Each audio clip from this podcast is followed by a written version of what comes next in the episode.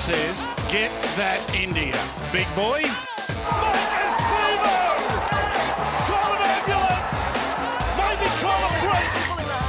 What a shot! What a shot! Campbell Gillard! Hello and welcome back to another edition of the Tip Sheet Podcast. As always, I'm your host John, also known as Forty20. Joining me to preview all of the action out of round 19 in the Jersey Flegg, New South Wales Cup, and NRL, as well as an NRLW trial, is my good mate 60s. Much better weather today, mate. But how you holding up as we get ready for a very, very important Saturday of football? mate it's actually it's a big weekend coming up because we've got that nrlw trial on friday night out at eric tweedale stadium the old granville park so there might be plenty of eels supporters out there joining me to watch the nrlw have their first hit out and get a bit of an idea about what their team structure might look like um, as you said a big day trying to cover three grades of football. Unfortunately, that timeline with the Jersey Flegg leading into the New South Wales Cup, it does make it so really. So really, really difficult for us. But yes, it's a it's a big weekend ahead. We've we've been certainly flat out on TCT. Uh, but as always, made a shout out to our sponsors, Big Swing Golf, Northmead, and also Star Partners Real Estate, Auburn, Narell, and Parramatta for their support of what we do on the Cumberland Throw. It makes it possible for us to do what we do. And then, of course, a big shout out to the home of the Eels, Parramatta Leagues Club. We are back there. We're privileged to be back there as we always are on match days to present our post match instant reaction podcast live from Jack's Bar and Grill on the third floor in Parramatta Leagues Club. After the game, come back there, help us celebrate an Eels victory over the Warriors, have a feed, a few drinks, listen to lots of footy talk, and it will be basically a celebration of of of the Parramatta Eels. Anytime we're back there in Parramatta Leagues Club in Jack's Bar and Grill. Yes, sir. And before we get into our preview 60s, there's a bit of a breaking and developing story, uh, sort of post uh, news podcast for us in the clash between the governing body of the NRL and uh, the RLPA as that CBA, the collective bargaining agreement negotiations, break down. And uh, the latest turn is that the RLPA has mandated that all players are to suspend game day media activities. So no interaction with Nine, Fox, any of the printed press or anything like that. Uh, so no no pre-game, no halftime, no post-game interviews. Uh, coaches are still on the table because they're obviously not part of the RLPA. Uh, but yeah, what do we make of this as the uh, the breakdown between the two parties? And apparently, it's not about the overall money. Uh, I, I can't really find out where the RLPA have specified what they what they want. I was trying to read through some of their, their pre, uh, presses and, and debriefings, and uh, yeah, I'm not really sure exactly what they're pushing for in terms of uh, clauses and support for uh, different tiers of uh, players or, or competitions. But yeah, what do we make of this as the uh, game now sort of? It, it's certainly not at peril in the short term, but there are some big questions now. Well, first of all, man, damn this news cycle. We we record our news podcast on a Tuesday evening after team lists have come out because we're expecting that a lot of the news would come out from the weekend across Monday and then into Tuesday with team lists and and then the last couple of weeks there's been big news that's broken on a Wednesday. Fit in with our schedule, people. that makes it a lot easier for us. But we couldn't ignore this because it is massive news in the world of rugby league. So, people, yes, this is our preview podcast, but we very much need to talk about this. John, I've tried to look for those sorts of details as well. I can't find anything. Evidently, there's something like 100 points of difference between the NRL and the RLPA in terms of the CBA and the what they're working towards with their with this agreement. I think looking at it, there's there's a couple of ways to look at this. First of all, maybe there's an aspect of confidentiality in those um, in those discussions where they're not really putting out the fine details of what they're disagreeing on. They they've been very general in that, haven't they? Very non-specific in what they disagree on. But let me read something that is from the RLPA statement, and and this is a little bit of a concern. It says, um, and this is the I think Clint is it Clint Newton? Is it Yeah, Clint. his his? Yeah, I'm just checking that it's yeah, it is it is from from him. Um, as uh, I am fearful and concerned about the trajectory of our game, with all major stakeholder agree- agreements unsigned, unresolved, and unannounced. These include the NRL and NRLW CBA, club licensing agreements, New South Wales Rugby League and QRL member agreements, NRL and NRLW grand final venue and location, and International Rugby League schedule and structure. Now, that's quite a list of things that aren't finalised at the moment, and I know that the the CBA is just one of those. But it he's make he's at pains to point out that there's a lot of things that haven't been determined, and we've had plenty of discussion in the past about the grand final venues that just never seem to be agreed upon, Mhm. and it, and we always end up with the fans being held at ransom, where there's the threat to take the grand final away from Sydney. It's you know most of the time the things that upset me are where it impacts the supporters and looking at the RLPA action in this instance with the media bans on match days, that's about as light on uh, in terms of impact on supporters as you'd ever get any industrial action. Personally, I have no problem with them taking this level of industrial action because the alternative, which is you know, strike action, and I'm, I'm going to get your opinions on this in a moment, John.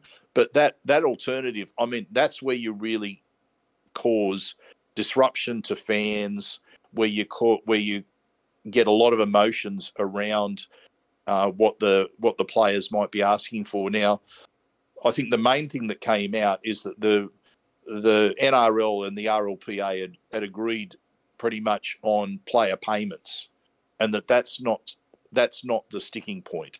It's other areas which I think relate a little bit to things like insurances and and after and you know post retirement stuff and um, where game revenues are going. And I I guess they're not looking at it in this. They're they're basically saying, look, we're not looking at getting this into players' pockets. We're we're looking at um, you know how the how the game is run and how players are impacted in terms of um, workloads, like how many games the NRL can schedule into a season, um, what's happening with um, insurances, what's happening for players who, on average, have a 40 game NRL career, um, what happens to them post career, you know, like a whole range of things that seems like there's a, a disagreement about.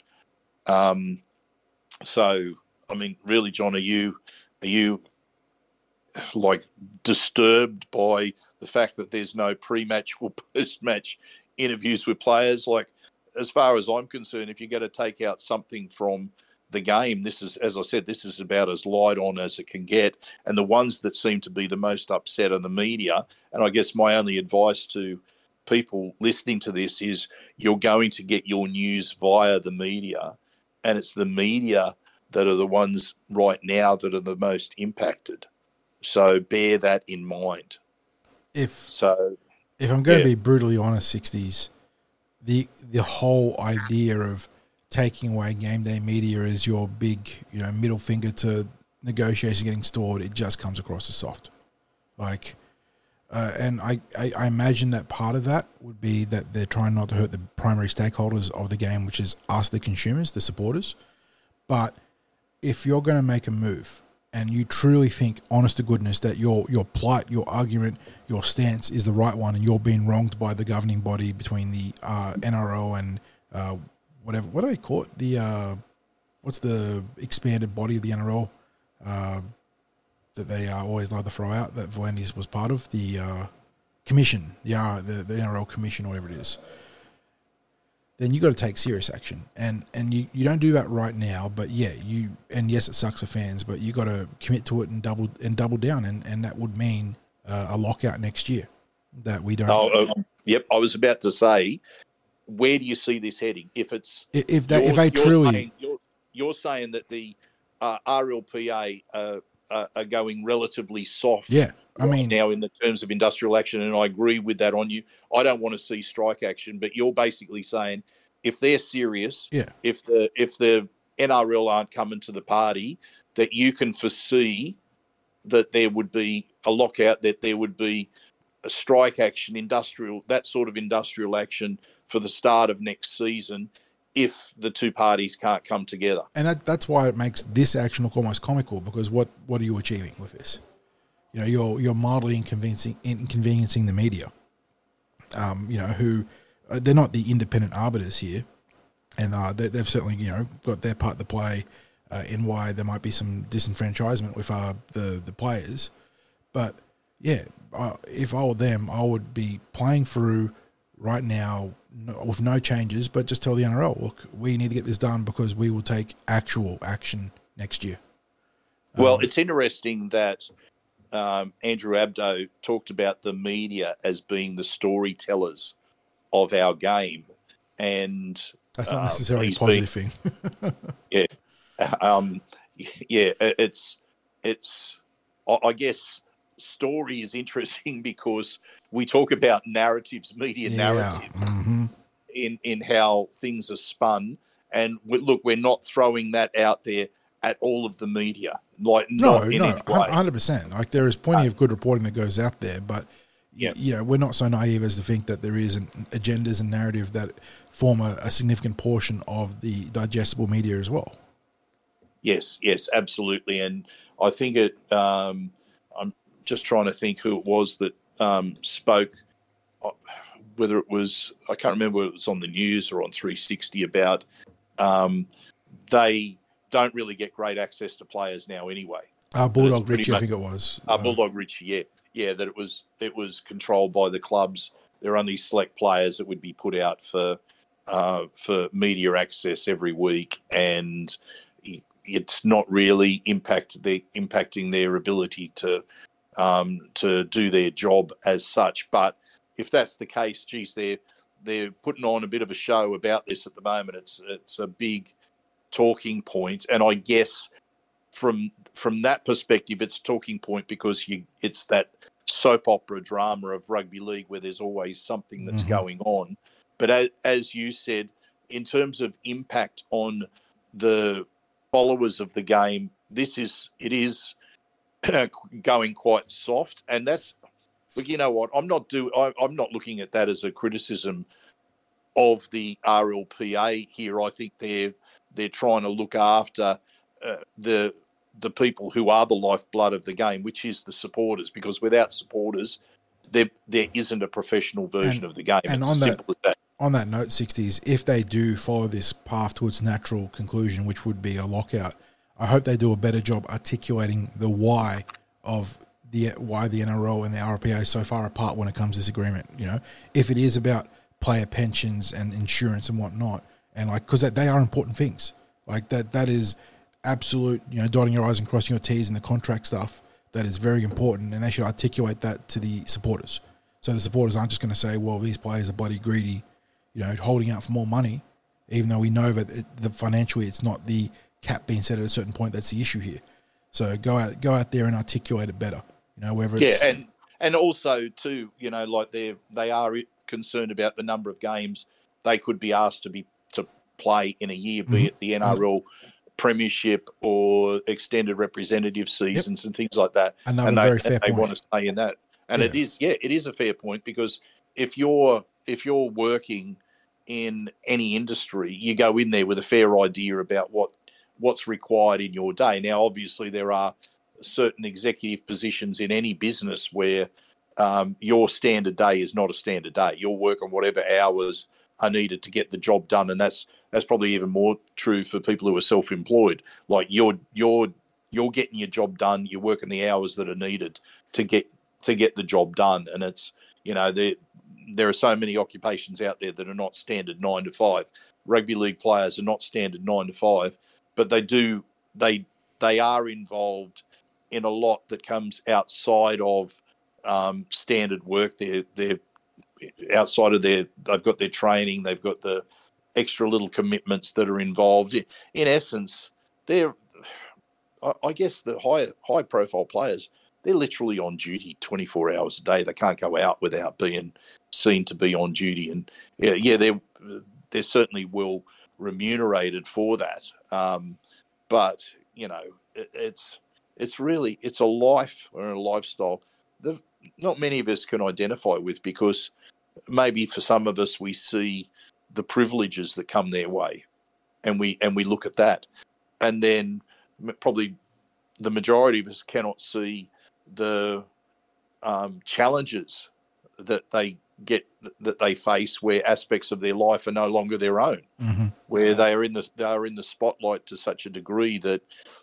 every little thing that they do has the microscope put over it and um, i mean I, I guess there's never going to be a true understanding of of fans understanding what's involved in being a rugby league player and a rugby league player not truly being able to understand how fans might perceive things that that happen. You know, it's I, I think it's a I think there's a, a gap there that will probably never quite be um, um, you know bridged, but in this instance, I, truly believe that the RLPA has put the fans you know first and foremost in their mind in the in this industrial action because it is soft. And um, you know I hope it doesn't come to that strike action that you that you feel John is the only way that they're going to get their message across if it's truly um, if they're that know, far apart 100 percent yeah. Yeah uh, yeah if, and, if, it is and a, as you said it's it's really important when it gets to that that it's articulated just what are the are the big issues for them because again where we've tried to do our due diligence in talking about this we've tried to dig up as much as we can that's available to everyone like we haven't gone and we haven't gone and spoken to anyone in clubland or in the players group or anything like that because that's not our job as fans. We're we're going off what we can find out there. And if we can't with you know, quick Google searches with quick perusal of media, find anything out there that says what are the big sticking points and really and, not have it in in uh, business or any sort of um, jargon. Yeah, corporate law, sort of legalese. Yeah, yeah. Like if in plain English, what are the sticking points? Mm-hmm. If we don't know what are the sticking points, it's impossible for us to really um, jump on one side or the other in in our support of what's going on.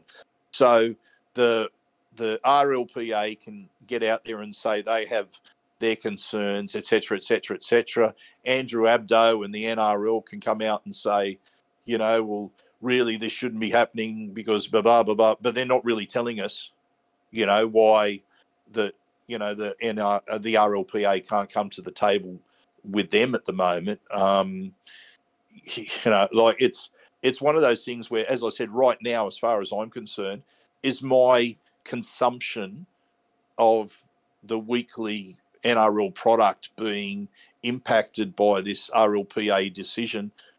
Um, probably 99% no, it's not being impacted by it. So, you know, it's is it a storm in a teacup at the moment? I think from a fan's perspective, it is. From an RLPA and NRL perspective, it's not a storm in a teacup. It's perhaps that first step, that dipping the toe in the water, as we've spoken about, you know, from rugby league terms. Maybe this is the RLPA. They're dipping their mm. toe in the water with mm. it now. Like, you know what? This is, we're prepared to do something right now and we've got a sequence of actions that might follow from there um, if we don't get this, um, you know, put together right now. If we can't, if we can't come to the table, so um, yeah, for now, pretty reasonably soft. It's not affecting us.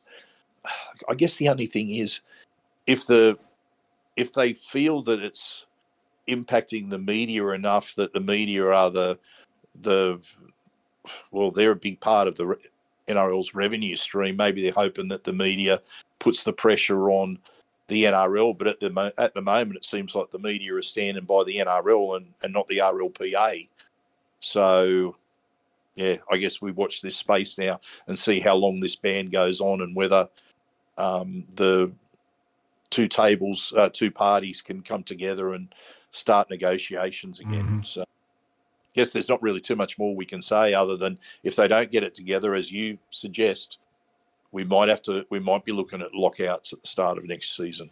Yeah, a lot of time to flow between here and then. Uh, but yes, that that could be the natural course of where this all is if the two parties cannot reach an accord. Uh, but let's talk some Parramatta football on a brighter note, 60s. And uh, obviously, we've got our usual Jersey Flegg, New South Wales Cup and NRL previews in round 19 of the action. But before we get there, chronologically, the first game this week is actually an NRLW trial.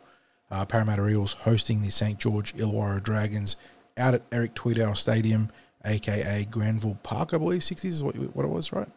Yes, yes. Yeah, former Granville Park. Uh, it's been done up real nice, actually, and is going to be the home of uh, the NRLW moving forwards, uh, or at least until Kellyville is completed as a precinct.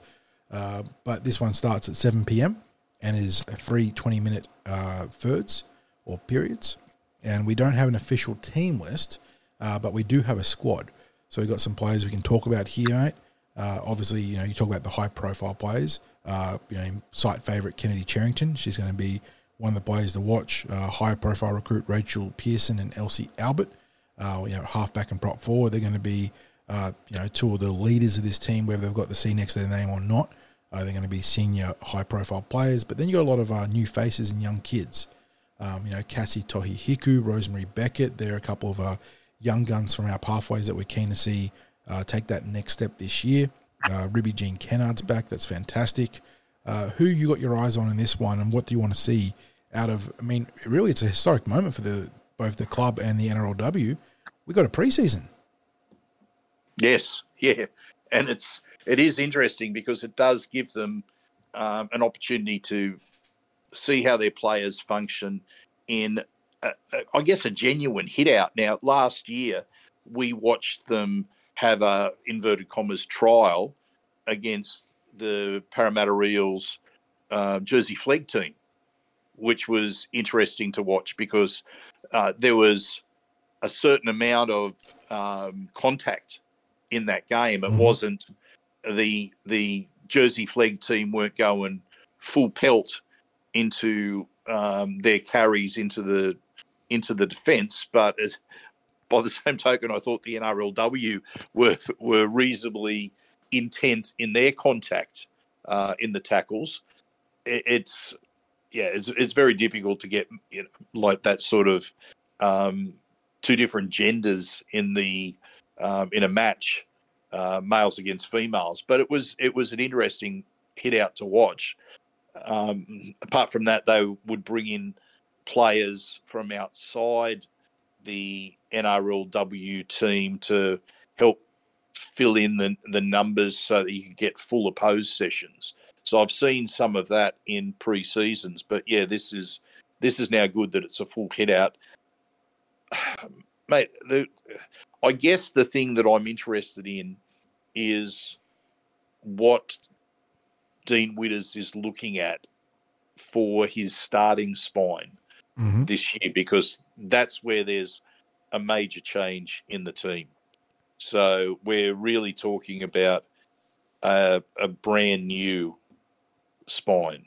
Uh, and I know we saw a little bit of Reuben Cherrington last year, but she's now like a frontline contender to be the starting dummy half in in this season's uh, team, and we we can be reasonably assured that um, Rachel Pearson is going to be the uh, halfback when it comes to Who partners uh, her? team. Yeah, Yeah, yeah. But then, then we're looking at um, who who's going to get the the role at uh, fullback. hmm Um, Yeah, we saw Is- Cassie Tohihiku in the City vs Country. She looked pretty sharp in the number one. Um, does Yep. she assume those responsibilities for the club? Uh, in terms of five eight, well, uh, there's a little bit of care taken with the uh, official titles given to the players because uh, they don't necessarily cover all the roles they might play. Uh, but uh, Pahuka Berryman Duff is listed as a five eight on the uh, club roster. Uh, you've got Capri uh, Paakau or Pakau. I'm, I'm sorry if I got that wrong, Capri, but she's listed as a dummy half option. So uh, her and Ruben will be obviously competing for that starting number nine. Uh, but yeah, five eight fullback number nine. There are some serious battles to be had here in terms of the roster construction and who gets the first look for round one. Yeah. So, um, and then of course, we know what someone, uh, what players like uh, Elsie Albert and Kennedy Cherrington are going to bring to that um, to the middle. I mean, it's we're we're talking about um, the physicality, the competitiveness, just the. I- mean, Elsie's long been regarded as one of the premier middle forwards Mhm. and and and has that um, that real power game. Uh, Kennedy Cherrington is all energy, like she's she's in everyone's faces, the opposition faces, whether she's um, in in in her attack or defense work, uh, defensive work. It's um, you know she's she's almost like uh, the embodiment of the spirit within the team, the way that she plays the game out there. So, uh, as I said, we we know the quality that those two players are going to bring, but how the how the pack assembles around them is is going to be interesting. Um, yeah, I, look, with so many new faces, I'm just interested in getting out there and getting a first look at what the thinking is. It's pretty hard to do a preview on this in terms of uh, what to expect in terms of the team because we know uh, with this being the tr- the trial, everyone's probably going to get a run, Yeah. and that's not too hard when you're talking about 25, 26 players. Maybe development squad players might get a, a, a bit of a hit out as well. I don't know, but um, we're going to see everyone get some minutes out there. So this is the best case scenario for supporters to be able to get an early look at what to expect from the NRLW team. Uh, I noticed that there was uh, we got emails today about um, getting tickets for the first clash with the West Tigers at CommBank Stadium. I think is it the twenty third of July. I think is the is that is that first match. One sec. Uh, NRLW is the 23rd of July. Yeah, yeah, round one, 12 o'clock p.m. CommBank Stadium versus West Tigers. Yes, so um, we we as I said, we received notification about getting tickets for that. Uh, if you're a mem, if you're an NRLW member, as I am, it's uh, you basically get a ticket for having your membership. So that I think that's great value Mm. there. So um, yeah, uh, so look, where we don't know what what sort of coverage will be uh, provided of the match. We will be out there with a live blog and um, doing our best to um, give you a bit of a rundown on the players that uh, are taking the field. It's never look, it's never easy trying to um, call the play or to give um, thoughts on every single player, especially if we're going to be looking at somewhere between 26 to 30 players under floodlight at Eric Tweedale Stadium. It's uh, we'll be doing the best that we possibly can, but uh, anyway, you'll be able to follow the action from that trial by following TCT on Friday night. The game kicks off at 7 p.m. And if you can't be there in person, as I said, follow, uh, hop onto the Cumberland Throw, and we'll be um, providing our details on the match. Yes, indeed. And that brings us to the three proper regular season games, starting with a 1 o'clock p.m. kickoff in the Jersey Flegg. It could have been a triple header 60s. It could have been a triple header, but instead, our boys find themselves relegated to one of their old stomping grounds out at Ringrose Park, Wenty, aka the home of the mighty Chip Roll there, taking on the South Sydney Rabbitohs. And we're down a few troops this week because of the origin uh, selections for the New South Wales 19s. No Ethan Sanders, no Charlie Guymer, no Sam Tuivati. So we've got a couple of changes in the roster to accommodate those three losses. We start at fullback. Uh, new recruit Ethan Martin, who's had a really uh, prolific start to his career as an Eel. He'll be at fullback this week. On the flanks, you've got Komalafe and Tyrell Williams. Uh, Richard Penasini and Lockie Blackburn are in the centres. Arpa Tweedle moves from fullback to 5 8th as he covers uh, Ethan Sanders' departure. Josh Lynn will work with him in the halves. In the front row, Noah Reed and Lance Fualima are the starting bookends. Matty Arthur in at dummy half. I still don't know how he can get picked in that team 60s. Uh, but speaking of, uh, not don't know how to get picked. Saxon Pryke's a lock forward. Uh, and then on the edges, you've got Jock Brazel and Will Latu. So Jock coming back to Flegg this week to boost their playing stocks. Uh, on the interchange, Paddy Spence will be the utility. Larry Mo'unga Tutia, Lachlan Mears Crab uh, provide the big beefy boys for the middle. Araz Namva is the backline cover there. And then you got Big LeBron Tuala as the 18th man. And geez, that, that's good to see, isn't it? Yeah, he made his return from a very lengthy layoff last week in that development game. And, uh, and now is right there in the mix for Flegg selection. So I really like to see that. Yeah, and we did see some good energy from him in that uh, development game. Probably, well, we've had the privilege of spending a bit of time with LeBron. He's quite a character, mm. and um, and I would imagine that the more time that he gets to spend with genuine training and not rehab, um, the more opportunities that he gets to to play the to play the game. He's is going to be well. I mean, it goes without saying that it's going to be beneficial for him, but I think it also is going to be beneficial for feeling like he's he's part of the of the uh, of the club. Um, and what I mean by that is he's come down from Queensland and he's had to spend such a significant amount of time rehabbing an injury. And footballers, they just want to get out on the field. They want to be able to mix with their mates in a game sense as well and be preparing for be preparing for games because in the in the context of um, training and match preparation, where you're going to have times where it's just the players that are playing that are involved. Like you go to a captain's run, and you're if if they're just doing a traditional captain's run, you've really got the say the 17, 18 players that are going to be there on match day, that are that are going to be out there in the prep. They're they're the ones spending that time together. I know Craig Brennan does um, a great job in looking to get all of the players as involved as possible. Uh, the way that he organises training and and you know does his best to make all all the players feel like that they are contributing to the team. But the reality is that there are players that are in the squad that don't get the game time. That's just that's just a reality. It's like in the NRL, there are players in the top thirty that won't play NRL mm-hmm. during the season.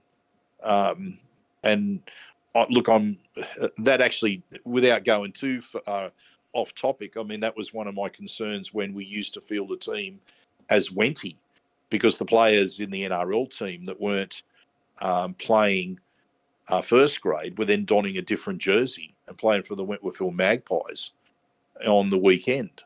And my argument was always you want to feel as if you're part of the organisation. How do you feel truly part of the organisation if you're wearing a different jersey? Now, there's no way around that with a team like the Flegg because in their extended squad, they're going to have to go out there and run around for the likes of Cabramatta and I, think it's Wenty but I can't be sure. But I do know definitely Cabramatta that the, the players that are surplus to requirement on a weekly basis are running around playing um, Sydney Shield. So um, I'm glad that LeBron is closer to this. That if he's 18th man, that he's involved in the um, all the prep, getting ready for this particular match. There's always the chance of being called in. You don't know what happens during the week. You could get as we've already seen, players called up to New South Wales Cup level. At the last minute. There could be an injury at training. There could be someone's unwell. Next thing, Craig gets a phone call from uh, Nathan Cayless. Uh, sorry, I'm going to have to take, um, uh, you know, say Saxon Pryke from you. Mm. This week we're down a middle forward. We need him to come up and play, or we need to take Lance Fualima.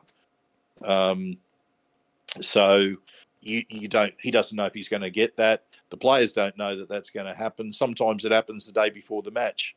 So once you're starting to get to that eighth man position, you you're going to be involved in match preps. You're going to be that much closer to getting a run, and let's hope that LeBron gets those those uh, that time to um, get out on the field in Jersey Flegg, um, which sets him up then for next season when he's probably more likely to be a regular fixture in the team. Yep, and uh, for our boys in this grade, um, I think that they're technically three wins adrift of that top five berth right now, but the team in fifth, which is I believe is the Storm, have that game in hand. So realistically, you sort of set the line at three and a half wins, right? Because uh, there's that hypothetical fourth win there uh, that could still be in between them. So they've got to get in their bikes if they want to, you know, make make it happen. It starts this week. They dropped the ball last week and uh, need to bounce back quickly, and they're going to have to do it without some big players as well. Yeah, just on last week, it was probably, you know, it's going to sound harsh to say this, but it was probably the least effective performance from the spine that I've seen. Very passive. Um, yeah, I mean, it, it was, it just, it just was nothing like the performance the week before against the Sharks. Mm-hmm. Um, you know, I, I said that there wasn't you know, my first reaction was that there there wasn't the composure or the discipline from the previous week, and I was trying to think, what you know, what was what was the reason around that, and and essentially, it it, it was that you know we probably saw it wasn't that they played badly, but it it was that they they didn't play to their high standards the as a as a group. So I'm looking and it's not made easier then by the fact that they're going to be playing without Ethan Sanders this week. So, yeah, there's a challenge because you've got Arpa into the halves and Josh Lynn moving moving to half back Arpa to five eight, which then takes him out of that fullback position. Be interesting to see how Ethan Martin goes moving from wing to fullback. I think fullback's his natural position. Um, Matt Arthur will provide the sort of service that he always provides mm-hmm. there. But we're still talking about anytime you've got a, a halfback out of their spot uh, or the or a change in the fullback, you know, it's a disruption. It's a natural disruption. And my goodness, there's been that many halves pairings and that many fullbacks that have been used this season due to circumstances beyond the coach's control. So um, uh, once again, another challenge. So, without all their forwards being at full strength, you know they they've got a big job to do. Yeah, yeah. The pack's got to step up, create that platform alongside Matty Arthur, and give that uh, makeshift spine the best chance possible to influence this game. Uh, but yeah, one o'clock PM out at Ring Ringrose Sixties. Uh, I mean, strictly speaking, you could do all three games, maybe, uh, but you'd be rushing. And uh, good luck getting the car park uh, yeah. matter. Yeah. Uh, Look, there's probably there's probably an associated or two of TCT that might rush out to Ringrose and then rush over to the stadium from there. But unfortunately, we're not going to fit into that category because we uh, we have our other commitments that we mm. have at, uh, at the league's club. Um, we're going to make sure that we are um, there for the uh, New South Wales Cup game and the NRL game, and then of course for the um, post match podcast. So that does necessitate us us getting there and uh, and and uh, being in situ with uh, with all of our gear uh, a little bit earlier than uh, than what we yeah. would like if we were rushing from one ground to the next. Yes, so, indeed. Yeah. So anyway, that now is a little bit. Oh, what's your, what's your call on this? How, how can the Eels get it done against oh, the Rabbitohs? Even without the players there, the, the talent is in this roster to get the win. Um, and last time they played, the, almost I feel like this was like the uh, this might be like that karmic balancing game because this was a game last time when they met where Ethan Sanders broke his hand. We were up comfortably at half time.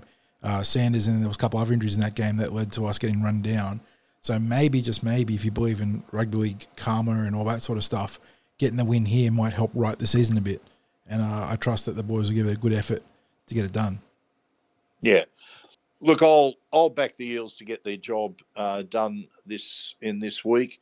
I did expect actually not just a win, but a a, comfortable win last week. So I was drastically wrong uh, with that, but I was basing it on the the performance that the team put in against From the yeah. near, near top of the table Sharks.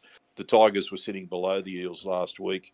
Uh, what I didn't count on was, you know, there was some big units in that Tigers team, and they made full use of them in, in the game. So a bit of credit to the Tigers last week as well for their performance. But when you talk about a game that's only uh, a difference of two points, which it was last week, um, you know, if the if one if your team is a bit below what you expect them to be, um, you have to look at it as a lost opportunity, and that was a lost opportunity last week. So um, let's see a bounce back this week, even without the players. Now, uh, New South Wales Cup, mate. Yeah, moving on to reserve grade. 3.05 p.m. kickoff. This one is the proper curtain raiser out at CommBank Stadium. Eels, and man, their draw has been brutal. They are come out of a bye following games against what? Newtown. Uh, then we had uh, Bankstown, or Blacktown Workers, sorry. Uh, Canterbury, who were top of the table. Newtown were second. Uh, they played the Bears prior to that and managed to knock them off. Uh, but they now play, I think, the fourth place New Zealand Warriors and the team that put 50 on them earlier in the season when they had to go over to New Zealand. So uh, it's not a, not been an easy run for them. Uh, they do have a few troops back this week, but it's still going to be very tough. Uh, we start at fullback. Uh, young Artie, Arthur Miller Stephen, is in the number one. Really keen to see how he runs around this week. Hayes Dunster and Lorenzo Mulatalo are on the flanks. Wanga Blake and Zach Sini in the centres. Uh, Dan Keir is still holding out that spot at 5'8", the poor man. Uh, need to get him back into the back row. Jordan Rankin is the halfback. Uh, in the front row, uh, Jonte Jr. and Meza continues his excellent season. I think he's been one of the real shining lights 60s uh, for the New South Wales Cup. Uh, he partners Kai Rodwell in the front row. Jaden Yates is back and starts at dummy half. Jack Murchie and Matt Doorey are on the flanks or the edges as the back rowers. Tony Mattelli moves into the starting team because Luca Murray's been called up to the NRL. And then on the interchange, Jacob Davis is back from what I believe was a hamstring injury, and that's good to see him there. I thought he had a good game in the New South Wales Cup last time out. Brock Parker joins him as another Flegg eligible player on the interchange. Jerome Masia and Nico Apello rounded out. Just looking at this Warriors outfit as well 60s. Uh, Braden Williami, Mawala Graham Talfa, Ronald Volkman. Um, anyone else I really recognise there? Uh, and Volkman's named, but there's a very good chance that he'll be caught up to the NRL uh, with uh, Shaun Johnson uh, sitting in on standby for the birth of his second child in New Zealand. So depending on when that happens, obviously, uh, in the context of Saturday, uh, Volkman could be out of his game and playing first grade. Look, I guess the thing is that we don't know enough about the talent that's in this Warriors team. Obviously, there are names that we're not as familiar with because the first grade team has had a relatively good run when it's come to injuries. And when players have been called upon, we're seeing some familiar names out there. But there's obviously a lot of talent in this team because they're doing very well um, this season. As you said, towed us up in that first meeting. It's man, it's hard. It's hard to tip us getting close based on current form, isn't it? Like that's just that's just a stark reality. Um, we need to start strongly Yeah. because unfortunately, what we've seen is when we when we ha- by starting strongly, I don't mean just scoring the first try because we've seen the Eels score an early try in recent weeks, but then just get absolutely pummeled.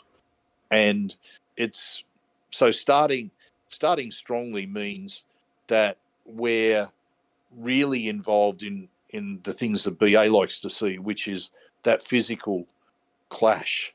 You know that that we're announcing ourselves as uh, contesting the tackles as as contesting every cat like that. we're really bringing the physicality to the to the carries into contact that uh, I, and again it's that cliche that's now there about the dipping the toe in the water well um, you know we're not seeing what we've missed seeing is is those effort areas like uh, when when teams have got a run on scoring points what what we've been seeing is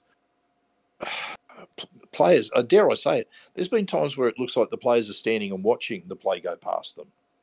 Yeah. Rather than rather than looking to get involved, uh, rather than finding um, an effort area, you know, be it diving on a loose ball or if someone's you know pulling out of a, a an attempted tackle next to them that they're they're that they're reacting quickly to the scenario, to the situation unfolding next to them.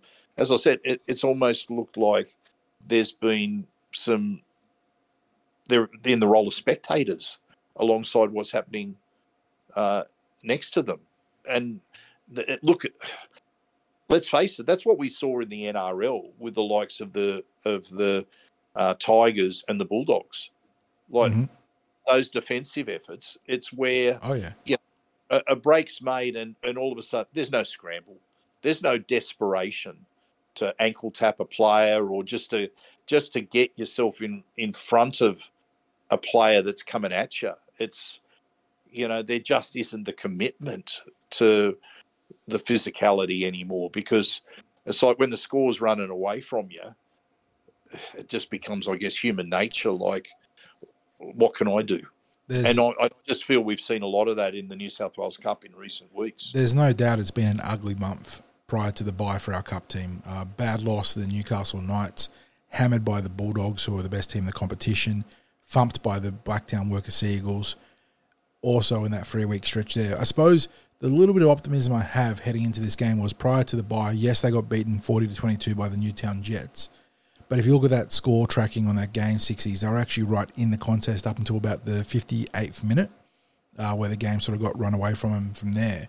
But the fact that they were in a contest against a very good team up until like the final quarter or just about is a market improvement what we've seen in the prior three outings there. So maybe there's something to build on from that.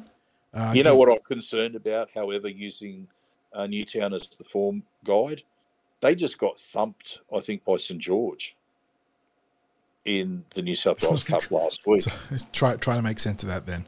Uh, you know, uh, I'm sure I'm right with that. I'm sure I saw that they got absolutely uh, thumped by them. Let me let me go and double check. Uh, 46 to 12. Jeez, what's going on in the New South Wales Cup? The the Jets are one of the perennial contenders there, so they had a bad day there. Uh, but yeah, look, and, looking the Jets team that took us on, it's pretty good. And can I tell you, the Dragons are sitting ninth and were on equal points with the Eels, I think, last last week. I suppose that lends credence to the idea that anyone can beat anyone. Uh, so maybe the Eels can spring the big upset here, uh, but it's going to be tough sledding. Uh, the the Warriors are a good outfit. Eels are clearly struggling for both confidence and just quality in some of their positions with the, the players that have been caught up to the NRL and maybe a lack of depth at certain spots as well. Uh, you know, realistically, the halves aren't going to get better uh, in terms of that five eight spot until either Daejarn is back, which is at least a month away, or Ethan Sanders gets promoted and he's on Origin duty this week. So, whew, it's a, it's going to be tough for our boys, but that's that's the reality that faces them. Look, it's it's been no coincidence that the biggest struggles have happened since we're we're missing a half, and mm-hmm. it's been you know like uh, releasing Jake Arthur to Manly uh, when he he led basically every metric that was out there, um, certainly within the Eels team, and then like even across the competition.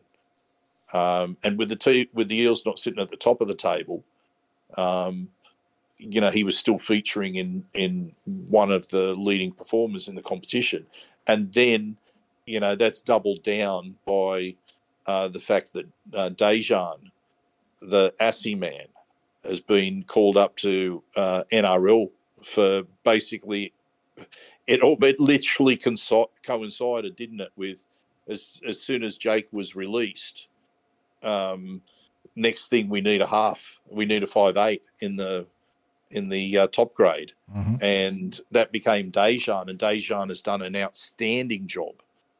But he hadn't even settled into a halves position in the New South Wales Cup. No, he was all over the place where he played. centre, fullback, uh, in the halves. He played everywhere. And like I said, it barely settled down. And then gets to call up the NRL where he's done a fantastic job. And you know, again, it's a, a reminder that a player that might not be going great guns in cup might step up and do a better job in first grade when they're surrounded by the, the stronger team. Uh, and in this case, Asi's been fantastic. You know, he's been so good. There, we've we've spoken to to staff to coaches many times about that phenomena with players that can lift in a particular grade, and conversely, um, when they go back down, can look ordinary back in a lower grade, and it's basically playing to the level that Mhm. they're at of the team that they're in.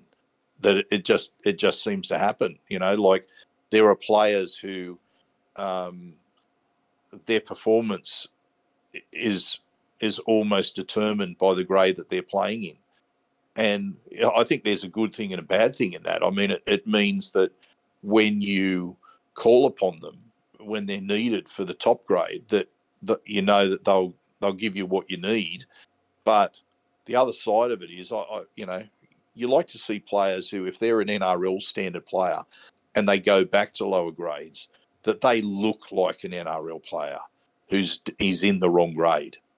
You know that they look like they're a class above the players that they're playing alongside, and we've seen that over the years um, in watching lower grade games where you go, well, this player doesn't belong in this grade, and you can't understand it whether it's whether it's one of our own players, but it's been particularly with opposition teams that we've seen Mhm. last year. Last year, seeing Jason Croker running around in uh, New South Wales Cup for Canberra um, up at Kellyville, and you know I watched his performance and I thought, you know, like this is a class player, and he imposed himself in that game. And uh, and I've told the story before about watching one of the Morris twins playing New South Wales Cup against Wenty over at Ringrose Park and him putting on a masterclass. I think we've seen in the past where Josh Addo Carr was not quite settled in first grade when he was at the West Tigers. And I think there was one game he might have scored five or six tries against Wenty. Um, like he just he just blasted them off the park. You, you you looked at those games, at those players in those games, and you went, they're not New South Wales Cup players. They're NRL players Yeah. playing that standard. So yeah, and, and I guess maybe that's what differentiates the regular NRL player from players who get occasional matches, is that a regular NRL player, if they're dropped down to that grade, they're like, you're kidding, you know, like let, let me show you who I am. Um, and you always get a, a quality performance. You know who always managed to do that for us? Gowie. Yeah. I thought Gowie, when he play in reserve grade, he would always be amongst the best players out on the field. Yeah, he, he was definitely a cut above uh, when you saw him down in Cup, and and you know obviously he played some very good NRL games too. But he was one of those guys that uh, looked like he didn't belong in Cup for good reasons. Yeah, yeah, yeah, absolutely. So anyway, um, uh, thoughts on this, mate? Is they are they are they going to get anywhere near the Warriors, or, or are we going to make a, a, a very blunt tip on this? Look, if they're competitive on Saturday, I will be very happy. If they're, if they're just in the contest for the majority of the game, I think that's a win. Um, realistically, uh, they're short in the spine. Uh, I'm really keen to see what Artie can do at fullback after getting his feet back under him now, returning from that shoulder injury with a, a game under his belt and the bye to you know reacquaint himself with the, the, the squad again. Uh, but yeah, I mean, hopefully Jonte, uh, Tony Mattelli, Matt Doorey, you know, uh, Brock Parker and Jacob Davis on the interchange. They're the players I'm looking for some spark in this game. You know, not not to dominate, but to play good games. And someone like Jonte, he has been honestly very good. And this season, considering all the sort of hurdles that he's had to do up and down from Flegg to cup, uh, playing, you know, for a, a, rotating roster in the cup itself. And then the other one that I want to give a shout out to was Tony Mattelli, who uh, started the season really strong, had that slump as you know the sort of the grind the full time season gets to you, and I think he's turned a corner recently as well. Sixties, he, he's really put his head down and played some good tough football in the last few outings, even with the score getting pumped on, on the Eels. Yeah. So look, I'm I'm probably going to you know jump on your um, coattails there and and and say ditto with what you've just said. Um, I, I will be happy if we get a really competitive performance out of uh, out of the Eels on on this one. It shouldn't be like the last game when they played the Warriors because it was away from home, and um, they'll be playing in front of uh, the early arrivals at uh, at CommBank Stadium mm-hmm. this week. Hopefully, it means that they they really put in in front of the home fans, and um, yeah, if we can be competitive with this, and it just means that it, uh, as you said, it was a, a closer contest against the Jets last week. Whether they're down in form or whatever, but they got closer last week. Hopefully, that's the fillip for uh, continued improved performance this week and with some of the young players that are being introduced to the team, let's let's look for them to be um, uh, putting the the spotlight on themselves as well as uh, helping the team. So um, I'm going to tip a Warriors victory yeah. in that one, unfortunately. Um, but now we get to the the main event, the NRL contest. yeah, sacrificing a cup upon the altar of NRL victory 5:30 p.m. kickoff here out at CommBank Stadium. Of course, it's the main event. The Parramatta Eels hosting the red hot New Zealand Warriors. So even though they're coming off a last start loss to South Sydney, they've been such a tremendous story in 2023. Uh, you know, we talk about that football karma stuff, but surely they're, they're reaping some uh, good karma for everything they sacrificed last few years for the competition. Uh, looking at this Warriors team quickly, uh, we got Charnze Nicoll-Klokstad at fullback, Dallin Watene-Zelezniak and Marcelo Montoya on the wings, Rocco Berry and Adam Pompey in the centres. Luke Metcalf and Shaun Johnson named in the halves. We already mentioned that Ronald Volkman is a strong chance of coming in to replace Johnson should he stay in New Zealand for the the uh, arrival of his second child, which will also let him have a home 200th game in New Zealand next week. So that lines up really nicely for the Warriors to uh, sort of have that double celebration of Johnson's second child and his 200th.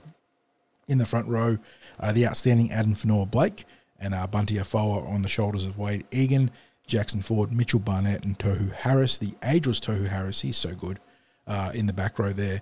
On the interchange, Dylan Walker, Bayley Sironen, Tom Ale, and Freddie Lussick. Extended roster, Brayden Williami, Ronald Volkman, Kalani Going, Zion um, Ma'au, uh, Tane uh, Tuapiki.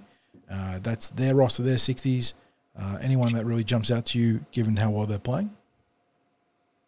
Look, I I guess it's that you know I I've got a lot of time for their coach and what he's achieved. Webster, yeah, with the team, mm. yeah, he's got yeah. to, he's got to be the front runner for coach of the year.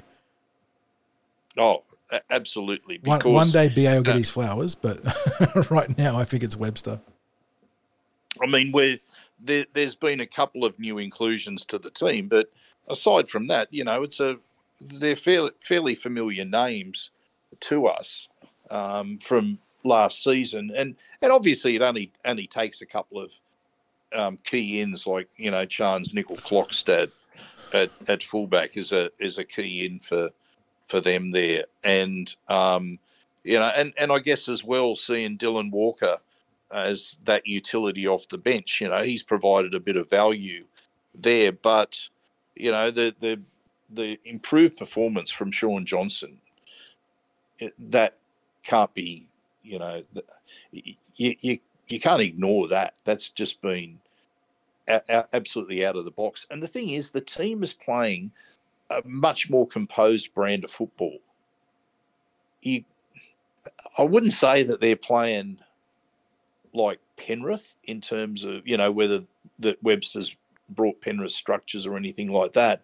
He's just taken the um, carelessness that was seemed to be so typical of Warriors football, if that makes sense.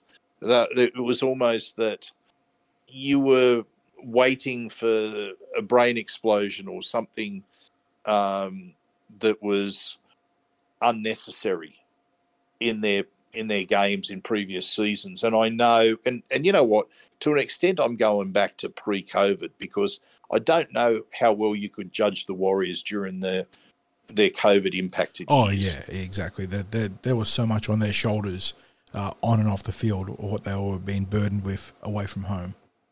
Yeah.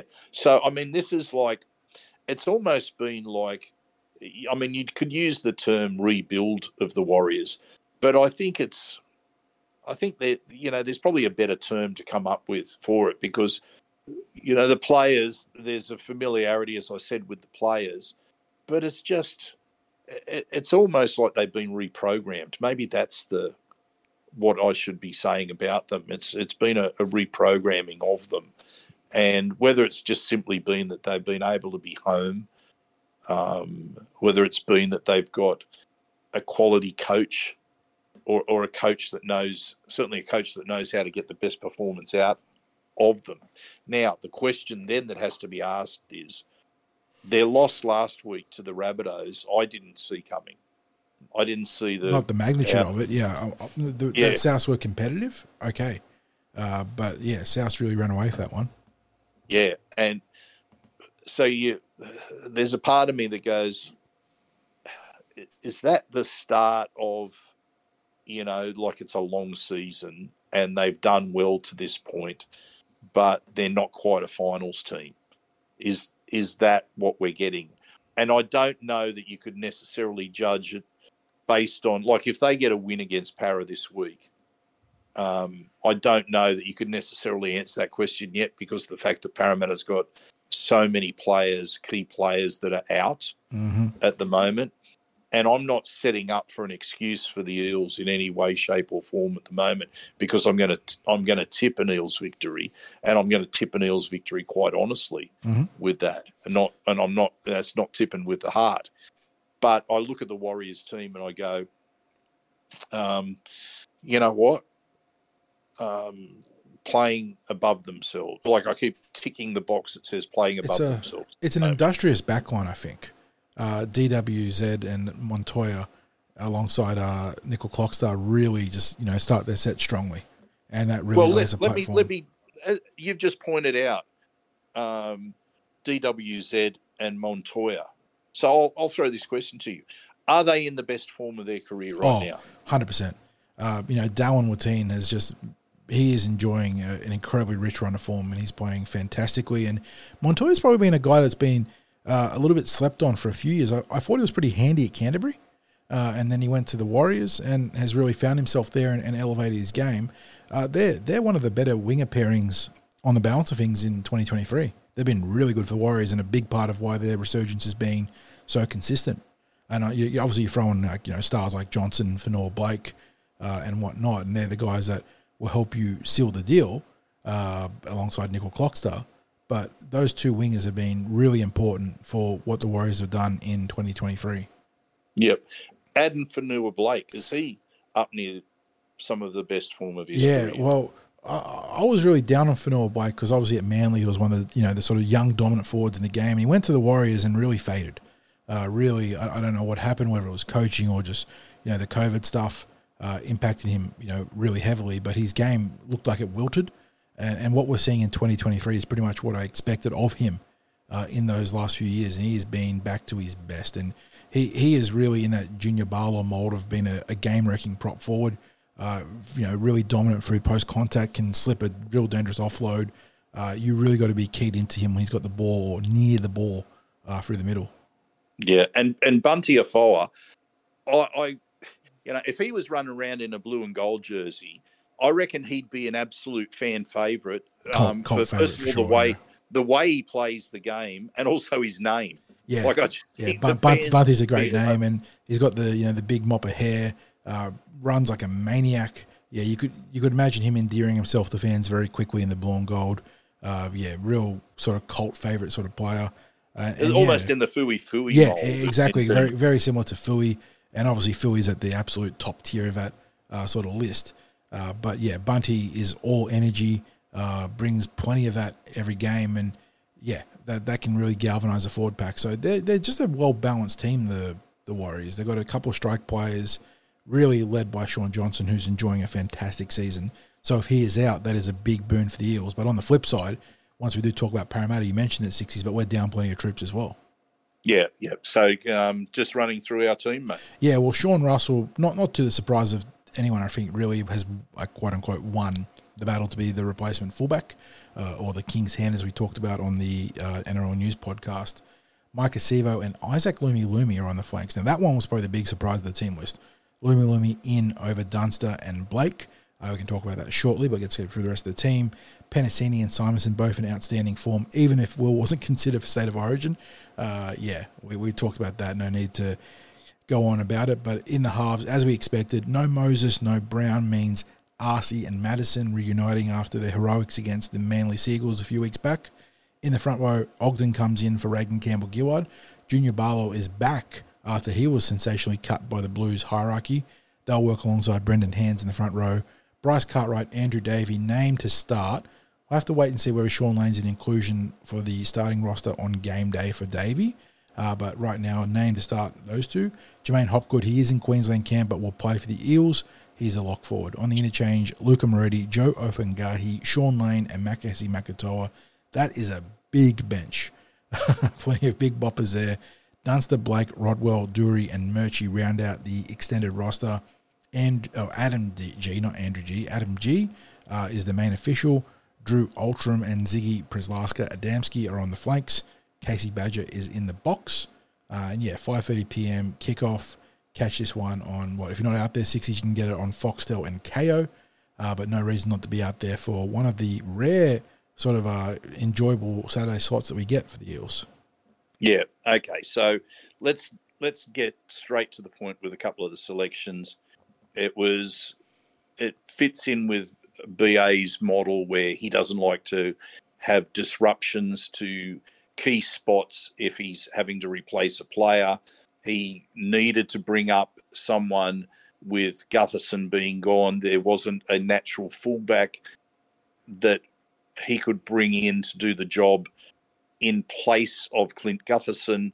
So the only thing he could do was, I guess, the minimal disruption, which was he's got an experienced fullback or relatively experienced fullback on the wing in Sean Russell. He gets the wing spot. That means his choice is who to bring in on the wing in his place out of uh, out of uh, Isaac Lumi Lumi, Haze Dunster, and um, uh, Waqa Blake. Waqa's only just returning from injury. Haze is he's really been uh, trying to find his full fitness and his confidence this season. We knew it was going to be a tough year for Haze coming back from that horrific injury last year. He's gone for Lumelume. He's a wing specialist. He's been having to play a little bit of centre due to the lack of um, centres in New South Wales Cup. So, um, yeah, I, I, guess there is a, a, a, question mark about how Lumelume is going to perform now. Whether the raid, uh, whether the Warriors decide to target him and Sean, I think there's a fair bet that they will. I think there'll be kicks that'll go up um, towards that side of the field that will ask questions uh, and obviously ask questions of both of them because they'll probably look to land it in that no man's land of who's going to go for the ball. And um, yeah, it'll it'll be interesting to see how they go because we did have Sean had his issues when he first came back up in the first grade, didn't he? Mm. With with the uh, with the high ball. I don't think he's dropped one. In, I mean, knock on wood. I don't know if you can hear that, but it's me knocking on my oak desk there. But um, he uh, he hasn't dropped one for a long time. He's been very good under the high ball since getting back in the first grade, but there's no doubt that they're going to come after him. Uh, yeah, absolutely, absolutely. Now, in the forwards, still plenty of strength there. Mm. So I don't, I don't think we need to be um, overly concerned. That, that you know, really the main impact has been that uh, J'maine Hopgood hasn't been available for match prep because he's been involved with the Queensland team. He gets released to come back and play for the Eels on Saturday. You know, he's been part of the he's been part of the run on team for the entire season. So, you know, how much he needed to be involved in the prep is is questionable. I guess the only thing that he's he's missed out on a little bit was the specifics around uh, preparing for the Warriors. You would imagine he's probably done his due diligence and watched um, uh, plenty of uh, footage. He would have been probably sent any uh, footage that was cut up as part of the Eels um, uh, tip sheet. Mhm. So he would have been privy to that. He's probably had conversations with BA and Trent Barrett and Murph uh, about what's going to happen around attack. Um, I watched training the other day. Obviously, I'm not going to say too much about it, but it was just interesting listening to the coaches um, instruct the players about what the Warriors are likely to throw at them, and and um, you know what, what just some of the goals that they've set themselves in both attack and defence. So uh, the team, the team are in a confident headspace, and I think that's really important. I think what we'll see is something not dissimilar to what we saw against Manly. Yeah, chasing a record six straight win under Brad Arthur's guidance. Uh, we've gotten to five wins in a row, I believe, three times, if I'm not mistaken. And I think this will be the first time we get to six should we secure the victory on Saturday night. So what are we looking for? High completion rates. Mhm. Um, you know, so we're not kicking from deep in our own half. We'll be looking at a lot of patience and composure in attack. Um, not looking to overplay the hand. You know, looking to keep the game down at the Warriors' end of the field, uh, building pressure, uh, not trying to score off every play, um, but by the same token, being prepared to chance their hand a bit um, you know, once you do get into that red zone. So, um, you know, it's that balance, isn't it, of making sure you complete the set, but you don't waste your opportunities down there by, you know, by throwing throwing something out that you haven't earned. Yeah, and in a way, that game against Manly is really the blueprint for what we need to do on Saturday. Uh, with uh, Asi and Matterson just running the show without overplaying their hands. Uh, no Gutherson, though, does change the structure a little bit. Guffer was excellent in that game, as he has been for you know the vast majority of 2023, been in outstanding form. Uh, yeah, you're looking to Sean Russell to somehow bridge that gap, uh, you know, working as the deputy for Guffo. Uh, but yeah, being patient, calm, disciplined is going to go a long way uh, on Saturday because that's what the Warriors are going to bring to the table. They're going to Yeah. be working for the completions, working for the corners, playing the percentage football, and then taking their shots from there. So if you can beat them in the arm wrestle, and the Eels had the forwards to do it, uh, and and the strike in the back line to capitalise. Uh, alongside that, those back row weapons, Bryce Cartwright in fantastic form. I think he's going to be an important point of difference in this contest. Uh, but yeah, uh, be be patient, but take your shots when they present themselves. And yeah, I think we can win and win well on Saturday.